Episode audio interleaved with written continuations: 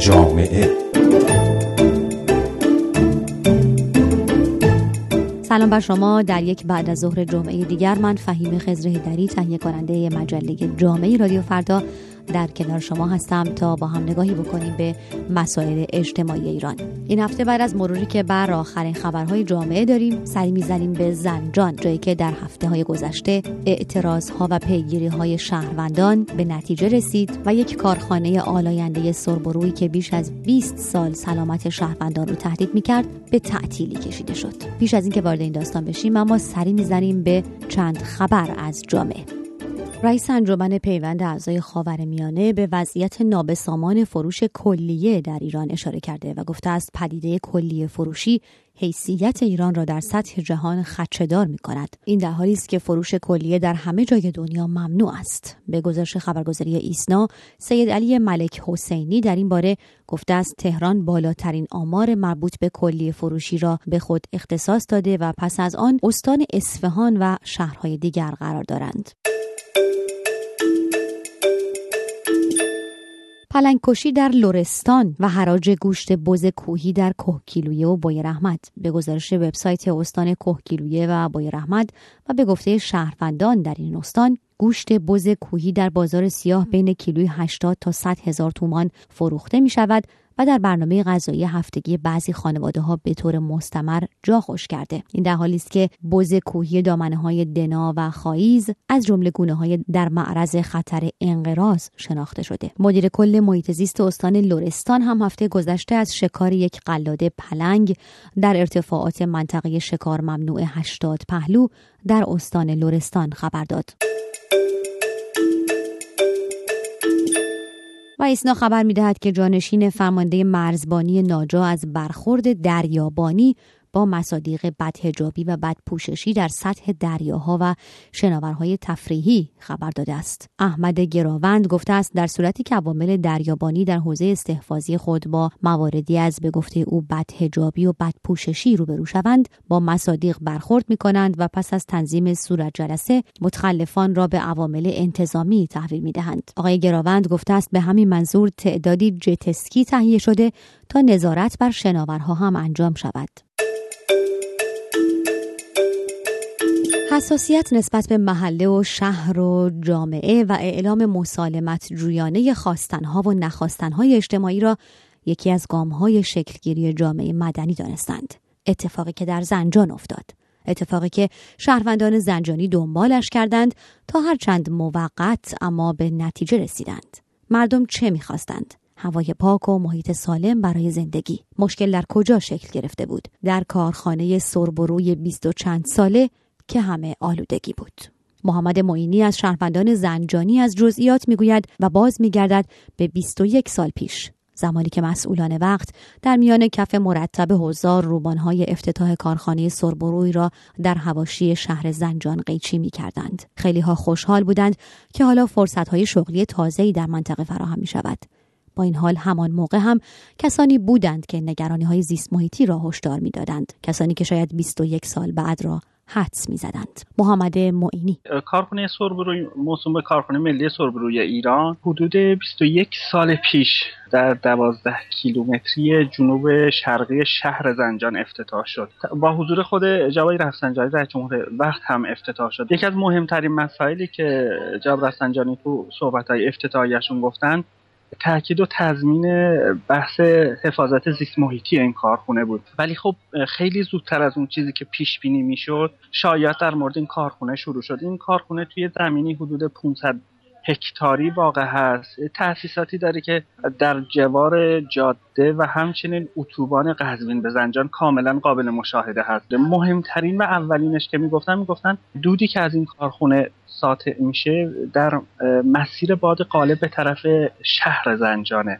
یعنی باد دود و آلایندگی این کارخونه رو می‌بره به طرف خود شهر زنجان از چهار پنج سال پیش بحث آلودگی خاک و آب منطقه اومده. مطرح شده. آلودگی ها از کجا شروع شد و چطور ادامه پیدا کرد؟ مسئولان چه گفتند و چگونه از کنار آلودگی شهری مثل زنجان با نزدیک به 400 هزار نفر جمعیت عبور کردند؟ محمد معینی شهروند زنجانی پیگیر جزئیات پرونده کارخانه آلاینده بوده است. تیر ماه سال 87 یکی از نشریات محلی بندر عباس یک نامه به دست آورد از رئیس وقت سازمان آب استان زنجان. که می‌گفت که آلودگی خاک اطراف این کارخونه 360 برابر حد استاندارد هست. سه ماه بعدش آقای راشاد عضو وقت شورای شهر که بعدا شد فرماندار توی یکی از جلسات شورا گفته بود که ما خبر داریم که شبها اینا فیلترها رو باز می‌کنن و دور از چشم مردم کار غیر عادیشون ادامه میدن. سال 87 مجددا آذر ماه سال 87 رئیس وقت سازمان محیط خانم جوادی سفر داشتن و اظهار تعجب و حیرت کردن از این مسئله که چرا این کارخونه انقدر بی اهمیت نسبت به مسائل زیست محیطی. با پیگیری های مدیر کل وقت که خودشون هم اصالتا زنجانی هستن بهمن ماه سال 87 طرح انتقال این کارخونه تصویب شد. ولی ناگهان همه چی با تغییر مدیر کل محیط زیست زنجان متوقف و چه بسا وارونه شد جریان آلودگی سرب و روی به محصولات کشاورزی هم رسید و خبرهای نگران کننده سلامت روانی شهروندان را هم تهدید می کرد. بوی بد در شهر، دندان و ناخونهای بیمار و حتی افزایش سرطان و جهش سلولی و تولد نوزادان ناقص را شهروندان نگران گذاشتند به حساب آلودگی های محیطی که از سوی کارخانه به سوی شهر و زندگی روان می شد.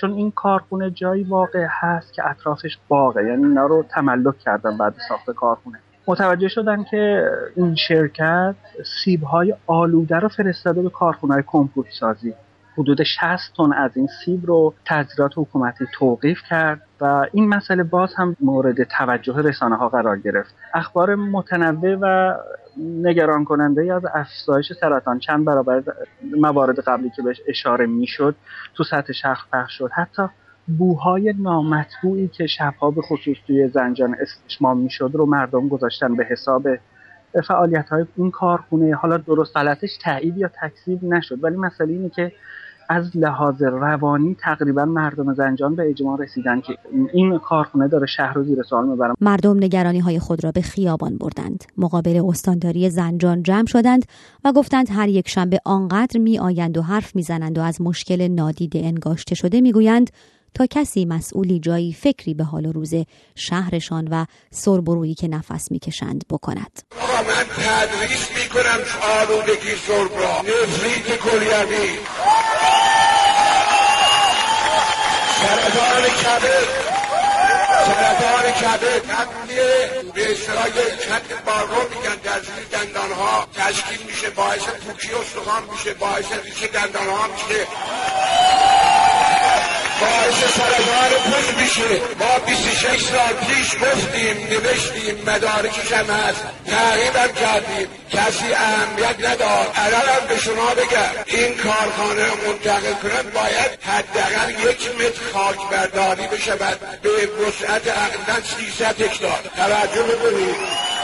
الله این شما دو نسل وجود داره دو نسل بعد هم تولدهای بچه های نابخلقه و عوامل متعدد. برید تو اینترنت مطالعه کنید. آلودگی سرد را هر یک ساعت ده اینجا من شه.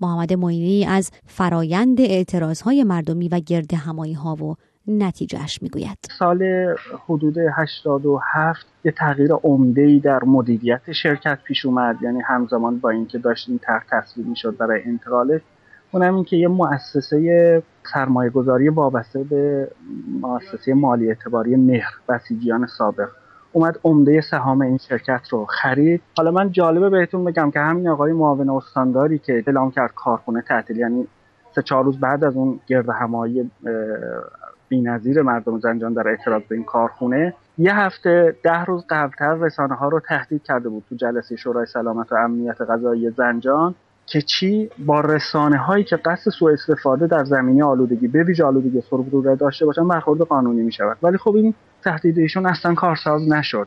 یعنی مردم اون گرد همایی رو که برنامه ریزی کرده بودن انجام دادن. یک شنبه گذشته از چند هفته قبل هم یه حرکتی شروع شده بود که مردم به صدا و سیما اسمس می‌زدن که این مورد رو پیگیری کنن مخالفت خودشون رو ابراز می‌کردن با ادامه فعالیت های این کارخونه با ادامه اعتراض های مردم سرانجام فیروز احمدی معاون سیاسی امنیتی و استاندار زنجان از تعطیل شدن شرکت ملی سربروی خبر داد و گفت این شرکت به دلیل اجرایی نکردن مصوبات کمیته سربروی در زمینه انتقال کارخانه و با توجه به درخواست شهروندان زنجانی به طور رسمی تعطیل می شود. تعطیلی کارخانه آلاینده را شهروندان یک گام به پیش دانستند.